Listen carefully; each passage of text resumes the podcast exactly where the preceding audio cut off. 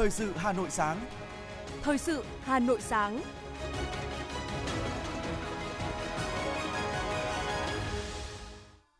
Kính chào quý vị và các bạn. Tuấn Anh và Hoài Linh xin được đồng hành cùng quý vị trong 30 phút của chương trình Thời sự sáng ngày hôm nay, thứ 6 ngày 2 tháng 9 năm 2022. Chương trình có những nội dung chính sau đây. Nhân kỷ niệm 77 năm Cách mạng tháng 8 và Quốc khánh ngày 2 tháng 9 năm 1945-2022, Tổng Bí thư Nguyễn Phú Trọng dâng hương tưởng niệm Chủ tịch Hồ Chí Minh. Phó Bí thư Thành ủy Hà Nội Nguyễn Văn Phong dự chương trình nghệ thuật Sao tháng 8. Hà Nội đẩy mạnh triển khai các biện pháp phòng chống dịch. 23 người thương vong trong ngày nghỉ lễ đầu tiên. Phần tin thế giới có những thông tin. Bỉ công bố một loạt các biện pháp ứng phó khủng hoảng năng lượng.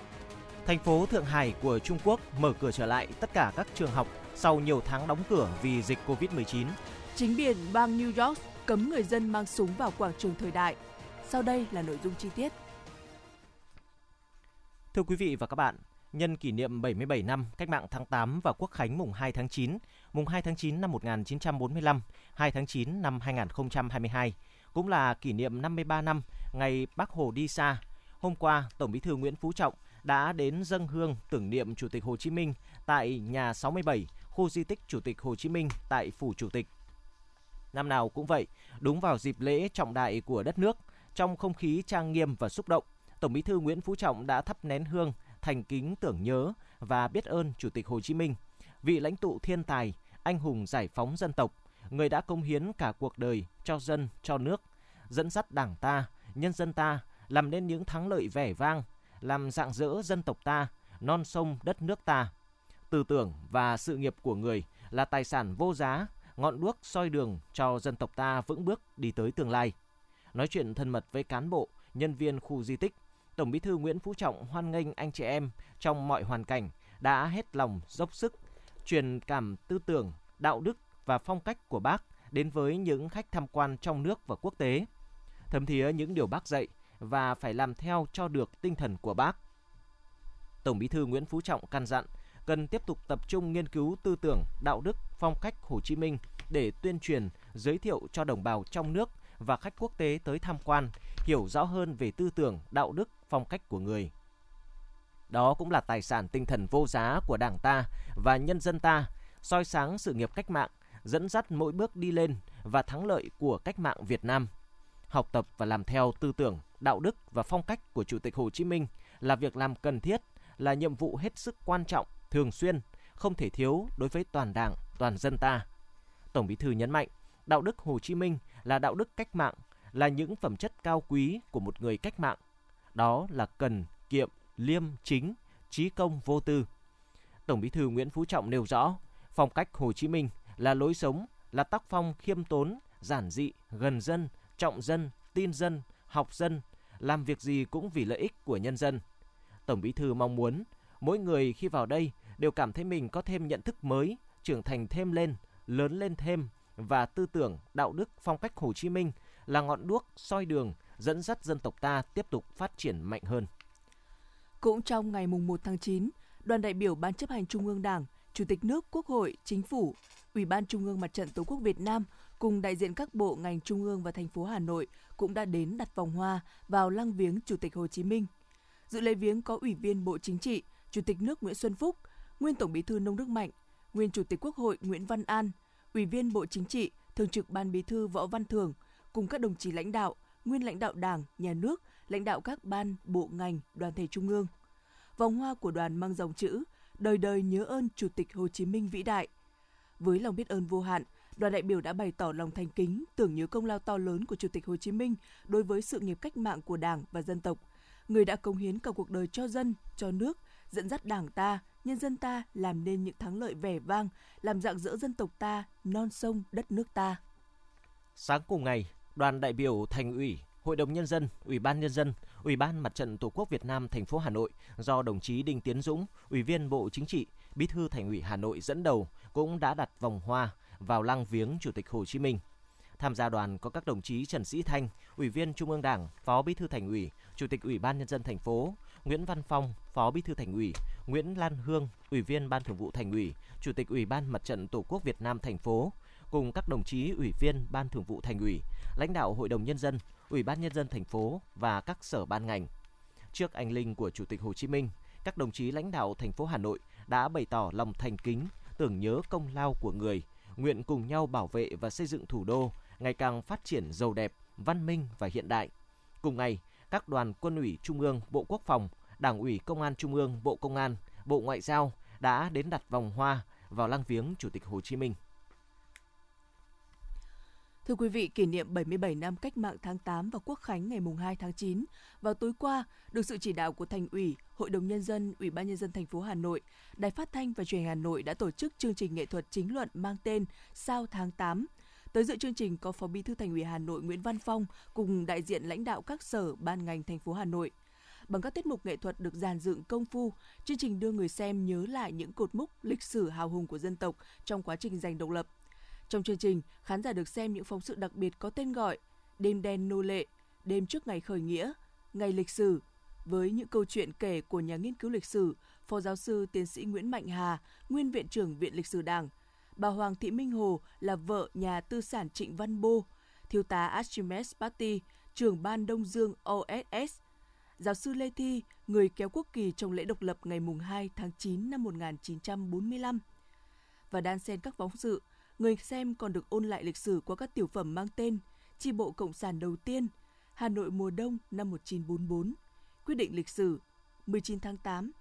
Ngoài ra, khán giả còn được thưởng thức nhiều ca khúc đi cùng năm tháng như Ca ngợi Tổ quốc, Chuyện kể người Cộng sản, Tiếng hát giữa rừng Bác Bó, Tiến quân ca, 19 tháng 8, Ca ngợi Hồ Chủ tịch. Với sự tham gia của nhiều nghệ sĩ nổi tiếng, Vũ đoàn Hà Nội trẻ và dàn nhạc thính phòng Thăng Long. Chương trình góp phần khẳng định thắng lợi của cuộc cách mạng tháng 8 năm 1945 chính là biểu tượng tuyệt vời của sức mạnh, tinh thần, ý chí tự cường của dân tộc Việt Nam, là thắng lợi vĩ đại của tư tưởng Hồ Chí Minh về độc lập dân tộc gắn liền với chủ nghĩa xã hội ở Việt Nam. Thưa quý vị và các bạn, cách đây 77 năm, ngày 2 tháng 9 năm 1945, tại quảng trường Ba Đình, Hà Nội, Chủ tịch Hồ Chí Minh đã đọc bản tuyên ngôn độc lập khai sinh ra nước Việt Nam Dân chủ Cộng hòa, đánh dấu một mốc son chói lọi trong lịch sử dân tộc và thế giới. 77 năm đã trôi qua, nhưng những ký ức về quảng trường vẫn mãi trường tồn, trở thành niềm tự hào đối với người dân Việt Nam mà ai cũng muốn ghé thăm một lần khi đến với Hà Nội. Quảng trường Ba Đình nằm trên đường Hùng Vương và trước lăng Chủ tịch Hồ Chí Minh. Ngày 2 tháng 9 năm 1945, trên khắp mọi nẻo đường con phố của thủ đô Hà Nội đều tung bay cờ, hoa và khẩu hiệu chào đón sự kiện trọng đại của dân tộc. Những ai có dịp chứng kiến giờ phút thiêng liêng lịch sử sẽ không thể nào quên được không khí của quảng trường Ba Đình trong ngày lễ độc lập năm ấy. Một biển người đứng chật quảng trường rạng rỡ, hân hoan, náo nức, hồi hộp, chờ đợi giây phút vị lãnh tụ kính yêu đọc bản tuyên ngôn độc lập khai sinh ra nước Việt Nam Dân chủ Cộng hòa, nhà nước công nông đầu tiên ở Đông Nam Á. Những lời nói bất hủ của bản tuyên ngôn độc lập ngày 2 tháng 9 năm 1945 do Chủ tịch Hồ Chí Minh đọc tại quảng trường Ba Đình lịch sử mùa thu năm đó sẽ không chỉ có ý nghĩa khẳng định nền độc lập của Việt Nam mà còn là sự mở đầu của kỷ nguyên độc lập, tự do của các dân tộc thuộc địa bị áp bức trên toàn thế giới. Sau khi bác đọc tuyên ngôn độc lập, toàn thể thành viên trong chính phủ làm lễ tuyên thệ nhậm chức. Người bước lên lễ đài một lần nữa, người kêu gọi nhân dân kiên quyết hy sinh để giữ vững nền độc lập mới giành được. Lễ meeting đã chuyển thành một cuộc tuần hành rầm rộ trong toàn thành phố. Kể từ đây, một kỷ nguyên mới bắt đầu mở ra cho dân tộc ta, kỷ nguyên độc lập dân tộc gắn liền với chủ nghĩa xã hội. Những từ ngữ mang ý nghĩa nhân văn lớn và sâu sắc ấy như còn vang vọng, in đậm trong tâm trí của nhiều người Việt Nam khi nhắc đến quảng trường Ba Đình những ngày mùa thu lịch sử. Cũng tại nơi này, sau ngày Quốc khánh mùng 2 tháng 9 năm 1969, lễ truy điệu Chủ tịch Hồ Chí Minh, vị lãnh tụ yêu quý của nhân dân Việt Nam đã được tổ chức trọng thể với sự tham dự của hàng vạn đồng bào và bạn bè quốc tế. Ông Hoàng Văn Phong chia sẻ. Mỗi một năm thì tôi lại về thì nói chung là thấy cái phát triển nói ở thủ đô nói chung và như ở cái tổ chức nền nếp và trật tự thể hiện từ tôn kính lãnh tụ của Đảng, của dân tộc. Rồi thì những công trình mà phục vụ cho cái lăng Bác chung quanh cũng mang cái kiến trúc rất là dân tộc, này thể hiện đậm nét văn hóa của dân tộc ta. Ngày nay, quảng trường Ba Đình Hà Nội trở thành một điểm tham quan nổi tiếng của thủ đô. Càng nhuốm màu thời gian, công trình này càng tăng thêm vẻ huyền bí và thu hút du khách. Một trải nghiệm tuyệt vời nhất là được chiêm ngưỡng cảnh kéo cờ, chiếc lá cờ đỏ sao vàng tung bay, phấp phới, hẳn mỗi chúng ta sẽ không khỏi bồi hồi, xao xuyến. Ngoài việc ngắm nhìn cột cờ cao 29 m nằm trong trung tâm, thì một điểm nhấn nữa mà du khách rất thích đó chính là hình ảnh 210 ô cỏ xanh tươi bốn mùa như hình tượng của những chiếc chiếu trải sàn trên sân đình ở trước mặt. Mỗi người Việt Nam khi nhắc đến tên quảng trường Ba Đình đều luôn ghi nhớ mốc son lịch sử quan trọng của đất nước, của dân tộc. Em Nguyễn Thị Bích Ngọc, sinh viên trường Đại học Kinh doanh và Công nghệ chia sẻ. Nơi đây là chúng em biết đến là có truyền thống lịch sử rất to lớn.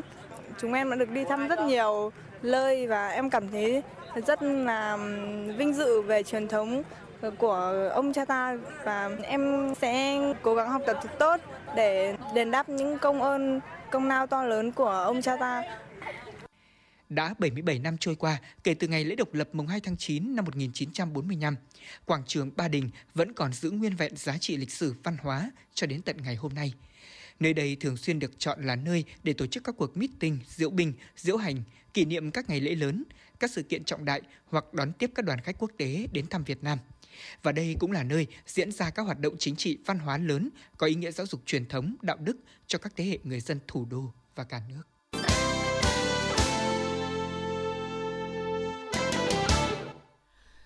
Thưa quý vị và các bạn, là vùng quê cách mạng vinh dự được 3 lần đón Bác Hồ về ở và làm việc tại địa phương. Trong những năm qua, Đảng bộ chính quyền và nhân dân xã Sài Sơn, huyện Quốc Oai luôn nỗ lực trong phát triển kinh tế xã hội, xây dựng quê hương ngày một giàu mạnh, văn minh. Xã Sài Sơn, huyện Quốc Oai từ lâu không chỉ nổi tiếng về danh lam thắng cảnh chùa Thầy mà còn là nơi truyền thống văn hóa lâu đời, truyền thống yêu nước nồng nàn, kiên cường cách mạng trong các cuộc kháng chiến bảo vệ Tổ quốc. Sài Sơn rất vinh dự tự hào vì là nơi chi bộ Đảng đầu tiên của tỉnh Sơn Tây cũ, được thành lập năm 1938. Cũng tại đây, vào năm 1941, lá cờ Đảng đầu tiên tung bay trên đỉnh núi Sài Sơn. Đặc biệt, Sài Sơn còn là địa phương vinh dự được đón Bác Hồ về ở và làm việc trong những ngày đầu tiên của kháng chiến chống Pháp của dân tộc ta. Ngay từ những ngày đầu kháng chiến, Sài Sơn đã được chọn là an toàn khu, là căn cứ địa cách mạng, là địa chỉ đỏ của Xứ ủy Bắc Kỳ và là nơi làm việc của cơ quan báo cứu quốc vào ngày 10 tháng 11 năm 1946, một vinh dự lớn lao cho cán bộ và nhân dân xã Sài Sơn. Thời kỳ bảo vệ và củng cố chính quyền cách mạng chuẩn bị kháng chiến chống thực dân Pháp xâm lược, được Bác Hồ về thăm khu vực núi Thầy và căn dặn cán bộ nhân dân trong xã tích cực kháng chiến và bảo vệ tốt di tích của quê hương. Gần 3 tháng sau, vào ngày 3 tháng 2 năm 1947, Bác Hồ và cơ quan chính phủ về Sài Sơn ở và làm việc trong thời gian 1 tháng với danh nghĩa là Ban tuyên truyền của chính phủ và Tổng bộ Việt Minh.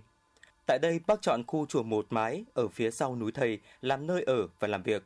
Bác ở và làm việc trong gian buồng bên phải của ngôi nhà tổ dưới chân núi.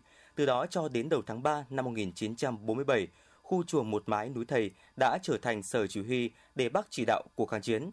Các đồng chí Trường Chinh, Võ Nguyên Giáp cùng các đồng chí lãnh đạo của các đảng và chính phủ thường đến chùa Một Mái để báo cáo những công việc cần kíp về quốc phòng, tổ chức mặt trận và bàn bạc mọi công tác kháng chiến.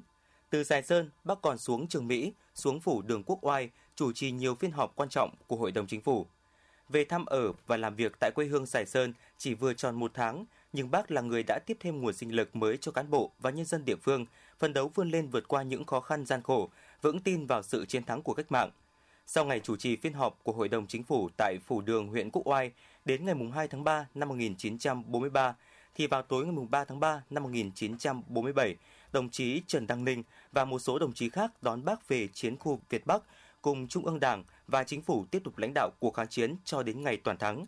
Ông Lê Đình Dương, cán bộ văn hóa xã Sài Sơn cho biết. Ngày 3 tháng 2 năm 1947, Bác Hồ đã về Sài Sơn ở và làm việc tại ngôi nhà này 1 tháng, từ ngày 3 tháng 2 đến ngày 2 tháng 3 1947. 1 tháng ở và làm việc, Bác đã cùng các đồng chí Trung ương Đảng ra nhiều biện pháp chủ trương, lãnh đạo, chỉ đạo cuộc kháng chiến chống thực dân Pháp. Đến ngày 2 tháng 3 1947, Bác Hồ lại tiếp tục lên chiến khu Việt Bắc để lãnh đạo chỉ đạo cuộc kháng chiến chống thực dân Pháp. 10 năm sau, đến ngày 19 tháng 5 1957, Bác lại trở lại về Sài Sơn thăm cán bộ và nhân dân xã Sài Sơn nói chuyện với nhân dân. Sau 75 năm kể từ ngày Bác Hồ về ở và làm việc Sài Sơn đã có nhiều thay đổi. Nhà cao tầng mọc lên san sát, đường làng ngõ xóm được bê tông hóa, đường điện đến từng thôn xóm, từng nhà dân. Đời sống vật chất cũng như tinh thần của nhân dân Sài Sơn từng bước được cải thiện, sự nghiệp y tế giáo dục được quan tâm. Các trường mầm non tiểu học và trung học cơ sở đều được xây dựng kiên cố và đạt chuẩn quốc gia. Các thôn đều đã thành lập quỹ khuyến học khuyến tài nhằm động viên học sinh giỏi, học sinh nghèo vượt khó. Các thế hệ học trò đã lần lượt được nhà trường tổ chức tham quan du lịch di tích Bác Hồ đã từng về ở và làm việc nhằm giáo dục cho các em truyền thống cách mạng kiên cường của quê hương Sài Sơn yêu dấu. Em Nguyễn Danh Minh, trường trung học cơ sở Sài Sơn, huyện Quốc Oai chia sẻ: Cháu cảm thấy rất là vui và vinh dự khi được đến nơi mà bác đã từng đặt chân đến. Từ đó thì nó thôi thúc cháu cố gắng phấn đấu và phải học tập thật giỏi hơn nữa. Toàn xã Sài Sơn hiện có 617 đảng viên với 14 chi bộ trực thuộc Đảng bộ xã. Các chi bộ đều thực hiện tốt công tác giáo dục chính trị tư tưởng cho đảng viên, đồng thời thường xuyên tuyên truyền, vận động nhân dân chấp hành tốt chủ trương, chính sách của Đảng, pháp luật của nhà nước, góp phần hoàn thành tốt các chỉ tiêu phát triển kinh tế xã hội. Đặc biệt, Sài Sơn đã đạt chuẩn xã nông thôn mới vào năm 2015 và đang được huyện Quốc Oai chọn xây dựng nông thôn mới nâng cao. Thu nhập bình quân đầu người toàn xã đạt 58 triệu đồng trên một người trên một năm. Theo ông Đỗ Văn Tâm, Chủ tịch Ủy ban Nhân dân xã Sài Sơn, với đặc thù xã có 6 thôn, một cụm dân cư xi măng Sài Sơn và có quần thể di tích và thắng cảnh nổi tiếng Chùa Thầy, xã đã được Ủy ban Nhân dân thành phố quy hoạch là khu du lịch sinh thái. Đây là hướng đi tốt cho địa phương phát triển bứt phá trong thời gian tới, ông Tâm cho biết thêm. Chúng tôi đã tập trung xây dựng cái kế hoạch nông thôn mới, xây dựng nông thôn mới nâng cao. Thế và tập trung là chuyển đổi cái cơ cấu cái trồng vật nuôi để tăng cái giá trị kinh tế bên bãi. Bên cạnh đó thì động viên nhân dân phát triển cái công nghiệp, tiểu thủ công nghiệp, kinh tế xã hội này phát triển, đời sống nhân dân phải được nâng cao. Phát huy truyền thống cách mạng của quê hương và tự hào là địa phương vinh dự được 3 lần đón Bác Hồ về thăm và làm việc. Đảng bộ và nhân dân xã Sài Sơn, huyện Quốc Oai hôm nay vâng lời Bác Hồ dạy đã và đang xây dựng quê hương ấm no, giàu mạnh và văn minh.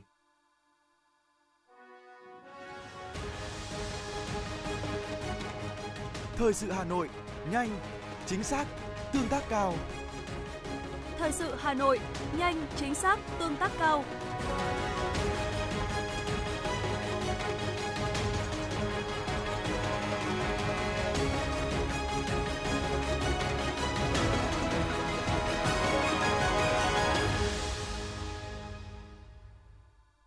Chương trình xin được tiếp tục với phần tin. Phó Chủ tịch Ủy ban Nhân dân thành phố Hà Nội Trử Xuân Dũng, Phó trưởng Ban Thường trực Ban Chỉ đạo phòng chống dịch COVID-19 thành phố Hà Nội vừa ký ban hành văn bản số 2846 về việc đẩy mạnh triển khai các biện pháp phòng chống dịch COVID-19 trên địa bàn. Trong đó, Ủy ban Nhân dân thành phố yêu cầu Sở Y tế căn cứ kết quả rà soát đối tượng, dự trù nhu cầu sử dụng vaccine của các quận, huyện, thị xã và các lực lượng liên quan, báo cáo Bộ Y tế và xây dựng kế hoạch tiếp nhận, phân bổ vaccine phòng COVID-19 kịp thời, khoa học, không để xảy ra tình trạng thiếu vaccine, đồng thời tránh tình trạng lãng phí, hủy bỏ vaccine do hết hạn, tăng cường giám sát, đôn đốc các địa phương triển khai tiêm vaccine phòng COVID-19, theo dõi kết quả, các khó khăn vướng mắc trong quá trình thực hiện để kịp thời hỗ trợ, báo cáo Bộ Y tế, Ủy ban Nhân dân thành phố để tháo gỡ các khó khăn, chỉ đạo, nhắc nhở, phê bình các đơn vị không đảm bảo tiến độ, đồng thời thường xuyên theo dõi tình hình dịch trên thế giới, đặc biệt sự xuất hiện của các biến chủng mới có khả năng lây lan nhanh hơn, khả năng gây bệnh nặng hơn, thường xuyên trao đổi, cập nhật thông tin và các hướng dẫn chuyên môn của Bộ Y tế, các cơ quan chuyên môn tuyến trên và các tổ chức chuyên gia uy tín, chủ động đánh giá tình hình dịch, mức độ nguy cơ, dự báo diễn biến để xây dựng kịch bản, hướng dẫn các đơn vị triển khai các biện pháp phòng chống dịch, chuẩn bị đầy đủ nhân lực, thuốc, trang thiết bị, vật tư y tế, sẵn sàng cho mọi tình huống dịch bệnh có thể xảy ra, tham mưu đề xuất, báo cáo Ủy ban Nhân dân thành phố chỉ đạo các nội dung vượt quá thẩm quyền. Thưa quý vị, thông tin đến từ Bộ Y tế vào chiều hôm qua cho biết, trong 24 giờ, nước ta ghi nhận 2.680 ca mắc COVID-19, đã giảm 47 ca so với ngày trước đó. Ngoài ra, trong ngày, số ca khỏi bệnh gấp hơn 3 lần số mắc mới, không có bệnh nhân tử vong và còn 107 ca nặng đang điều trị. Kể từ đầu dịch đến nay, Việt Nam có 11.414.359 ca nhiễm, đứng thứ 12 trên tổng cộng 227 quốc gia và vùng lãnh thổ. Về tình hình điều trị, có thêm 9.027 bệnh nhân được công bố khỏi bệnh trong ngày, nâng tổng số ca điều trị khỏi là 10.187.787 ca. Ngoài ra, có 107 bệnh nhân đang thở oxy, trong đó có 95 ca thở oxy qua mặt nạ, 5 ca thở oxy dòng cao HFNC và 7 ca thở máy xâm lấn. Chuyển sang những thông tin về giao thông đô thị. Thưa quý vị, hôm qua, tuyến đường cao tốc Vân Đồn - Móng Cái, đoạn cuối cùng của tuyến đường cao tốc dài nhất Việt Nam, gần 600 km, từ Lào Cai tới Quảng Ninh đã được khánh thành. Cùng với sự kiện này, tuyến đường cao tốc dài nhất Việt Nam hiện nay chính thức được thông xe, kết nối Lào Cai, Yên Bái, Hà Nội, Hải Phòng, Hạ Long, Vân Đồn và Móng Cái, dài tổng cộng 571,5 km. Con đường là minh chứng cho niềm tin, khát vọng phát triển, tinh thần đại đoàn kết, tinh thần trách nhiệm, vượt khó, ý chí vươn lên, tự lực tự cường, tư duy đổi mới sáng tạo của các thế hệ lãnh đạo, nhân dân tỉnh Quảng Ninh và nhà đầu tư nhằm mục tiêu đưa Quảng Ninh phát triển nhanh hơn, toàn diện hơn, bền vững hơn, đóng góp tích cực vào sự phát triển chung của khu vực kinh tế trọng điểm Bắc Bộ và cả nước. Ngày 1 tháng 9, Phòng Cảnh sát Giao thông Công an thành phố Hà Nội thông tin về nguyên nhân gây ùn tắc trên vành đai 3 trên cao hướng từ cầu Thanh Trì đi cầu Thăng Long là do một xe tải bị gãy trục chắn ngang đường, vụ việc không gây thiệt hại về người. Theo đó, khoảng 15 giờ cùng ngày, tại đường vành đai 3 trên cao đoạn qua phường Mỹ Đình 2, quận Nam Từ Liêm, một ô tô tải đang lưu thông đã bị lật chắn ngang đường.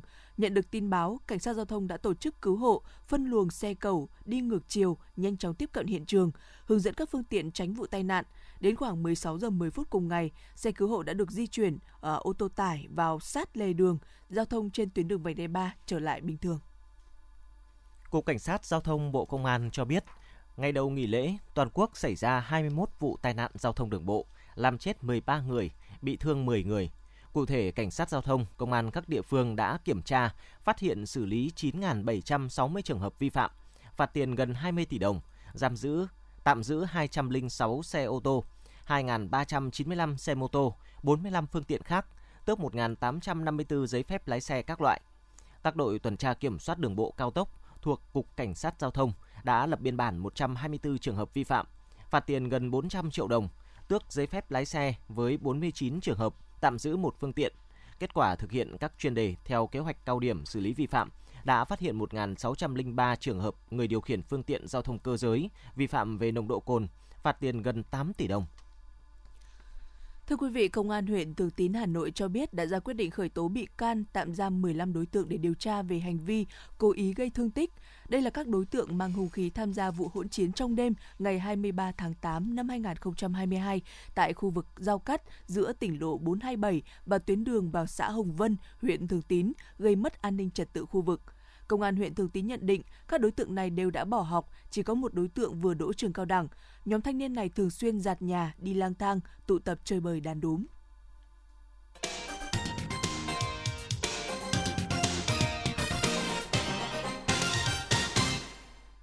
Quý vị và các bạn đang nghe chương trình thời sự của Đài Phát thanh và Truyền hình Hà Nội đang được phát trực tiếp trên sóng FM tần số 90 MHz. Xin chuyển sang phần tin thế giới. Thủ tướng Bỉ Alexander De Croo đã công bố một biện pháp để giúp ứng phó với cuộc khủng hoảng năng lượng tại nước này. Theo đó, chính phủ quyết định duy trì thuế xã hội và thuế VAT ở mức 6% đối với điện và khí đốt cho đến cuối tháng 3 năm sau. Ngoài ra, chính phủ Liên bang Bỉ đã công bố một số biện pháp để giảm thiểu tiêu thụ năng lượng, bao gồm giảm nhiệt độ của các tòa nhà công cộng, điều hòa nhiệt độ phải đặt ở chế độ hoạt động tối thiểu 27 độ C hoặc tắt điện của các tòa nhà liên bang và đài tưởng niệm trong khoảng thời gian từ 19 giờ đến 6 giờ. Giảm giá năng lượng cũng sẽ góp phần giảm lạm phát, hiện lên tới 9,94%, mức cao nhất mà Bỉ ghi nhận trong vòng 46 năm qua. Bộ Nông nghiệp, Thực phẩm và Nông thôn Hàn Quốc đã tăng phân bổ lao động nước ngoài trong lĩnh vực nông nghiệp năm 2022 lên mức gần 10.000 người. Quyết định này được đưa ra trong bối cảnh Hàn Quốc đang gặp khó khăn trong việc giữ chân những lao động nước ngoài trở về quê hương khi đại dịch COVID-19 tạm lắng. Người sử dụng lao động thời vụ ở Hàn Quốc có thể bắt đầu nộp đơn thông qua trung tâm việc làm của các địa phương từ đầu tháng 9. Giấy phép lao động dự kiến sẽ được cơ quan tiếp nhận vào tháng 10 tới. Sau nhiều tháng đóng cửa để hạn chế sự lây lan của dịch COVID-19, thành phố Thượng Hải của Trung Quốc đã chính thức mở cửa trở lại tất cả các trường học, bao gồm cả bậc mẫu giáo, tiểu học và trung học. Dù vậy, học sinh khi đến trường vẫn phải tuân thủ các biện pháp phòng dịch, bao gồm đeo khẩu trang, kiểm tra thân nhiệt trước khi vào lớp. Một bé gái 7 tuổi sống tại tỉnh Bonburi của Thái Lan đã tử vong sau khi bị bỏ quên trên xe buýt từ sáng đến 16 giờ chiều. Mẹ của bé gái cho biết sẽ theo đuổi đến cùng vụ kiện chống lại những người chịu trách nhiệm về những sơ suất dẫn đến cái chết của bé gái. Tại Thái Lan, từ năm 2014 đến năm 2020, đã có tổng cộng 129 trẻ bị nhốt trong xe khóa cửa, 6 trong số này đã tử vong. Thưa quý vị, người dân sẽ không được phép mang súng vào quảng trường thời đại tại New York của Mỹ. Đây là quyết định mới được chính quyền bang New York, thành phố và các quan chức thực thi pháp luật đưa ra nhằm bảo đảm an toàn công cộng trước khi luật súng mới có hiệu lực ở bang New York. Quy định mới cũng cho phép nhân viên an ninh tăng cường kiểm tra lý lịch và chứng chỉ đào tạo về an toàn súng. Việc mang theo súng ở những nơi thuộc danh sách địa điểm nhạy cảm được giới chức thành phố quy định là hành vi phạm tội nghiêm trọng. Tại thành phố Jacobabad, nhiệt độ lên tới 49 độ C, khiến cuộc sống của người dân vô cùng chật vật vì nắng nóng. Các nhà khoa học cho biết, biến đổi khí hậu khiến những đợt nắng nóng kinh hoàng như vậy diễn ra thường xuyên hơn. Cư dân của Jacobabad đang chuẩn bị tinh thần để thời tiết nắng nóng trở thành một phần thường xuyên trong cuộc sống của họ.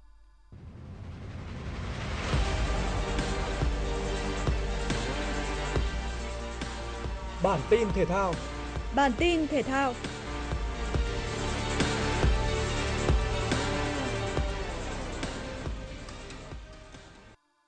Tiền vệ Thái Thị Thảo của đội tuyển nữ Việt Nam đã vượt qua bài kiểm tra phục hồi chấn thương ở thời điểm 16 tuần sau ca phẫu thuật.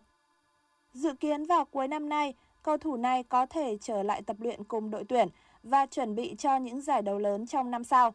Trong đó có World Cup bóng đá nữ 2023 được tổ chức tại Australia và New Zealand. Tiền vệ 27 tuổi bị chấn thương đứt dây chằng chéo trước đầu gối, khiến cô phải bỏ lỡ kỳ SEA Games 31 diễn ra tại Việt Nam. Leandro Paredes của Paris Saint-Germain đã hoàn tất hợp đồng gia nhập Juventus theo dạng cho mượn. Thỏa thuận giữa hai đội bóng được cho là có một lựa chọn mua đứt vào cuối mùa giải với mức phí 22,6 triệu euro. Trong trường hợp lựa chọn không mua đứt, đại diện Syria vẫn mất 2,5 triệu euro cho đội bóng thủ đô Paris.